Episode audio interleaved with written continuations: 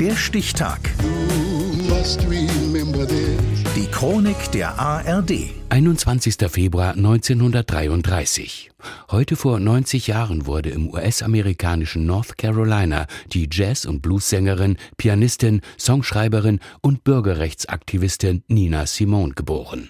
Kerstin Burlage. Sie ist gerade mal vier Jahre alt und heißt noch Eunice Kathleen Wayman, als sie das Klavierspielen für sich entdeckt.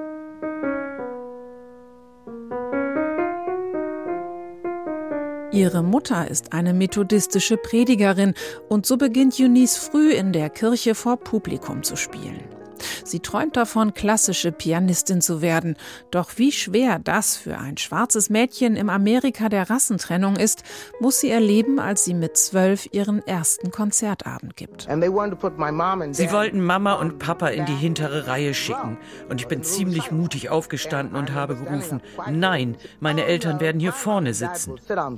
Dank Spenden aus der Gemeinde können ihre mittellosen Eltern die begabte Eunice aufs Konservatorium schicken.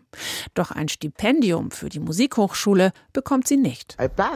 Ich bestand den Test, ich spielte Liszt und Rachmaninow und Bach und es war gut und ich verstand nicht, warum ich diesen Platz nicht kriegen sollte. Und es gab Leute um mich, die kannten mein Talent und die sagten mir, es ist, weil du schwarz bist. Das hat mich schockiert. Ein Schock, der Spuren hinterlässt. Don't let him handle me and drive me mad.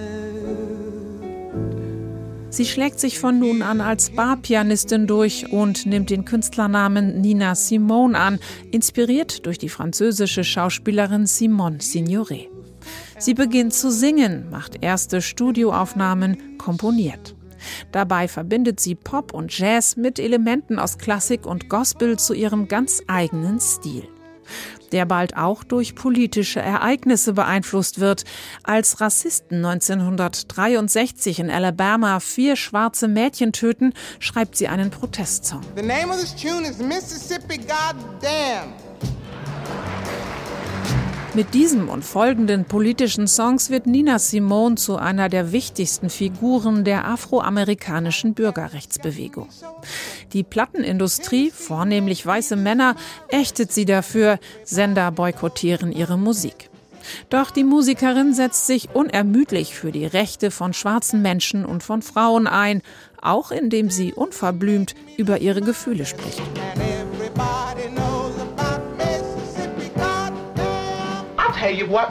Ich sag Ihnen, was Freiheit für mich bedeutet. Keine Angst. Wirklich keine Angst. Wenn ich das nur mein halbes Leben haben könnte. Keine Angst.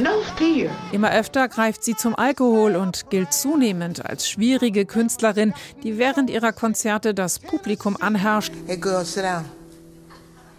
Sit down. Sit down. Und mit Wutanfällen Interviews sprengt.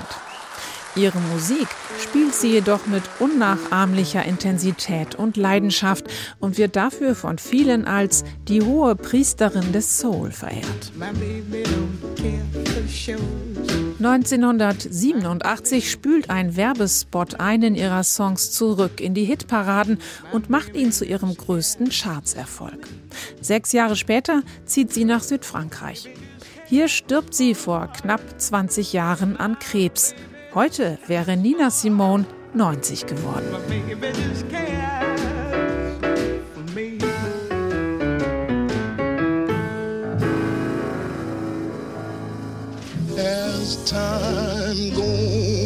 Der Stichtag.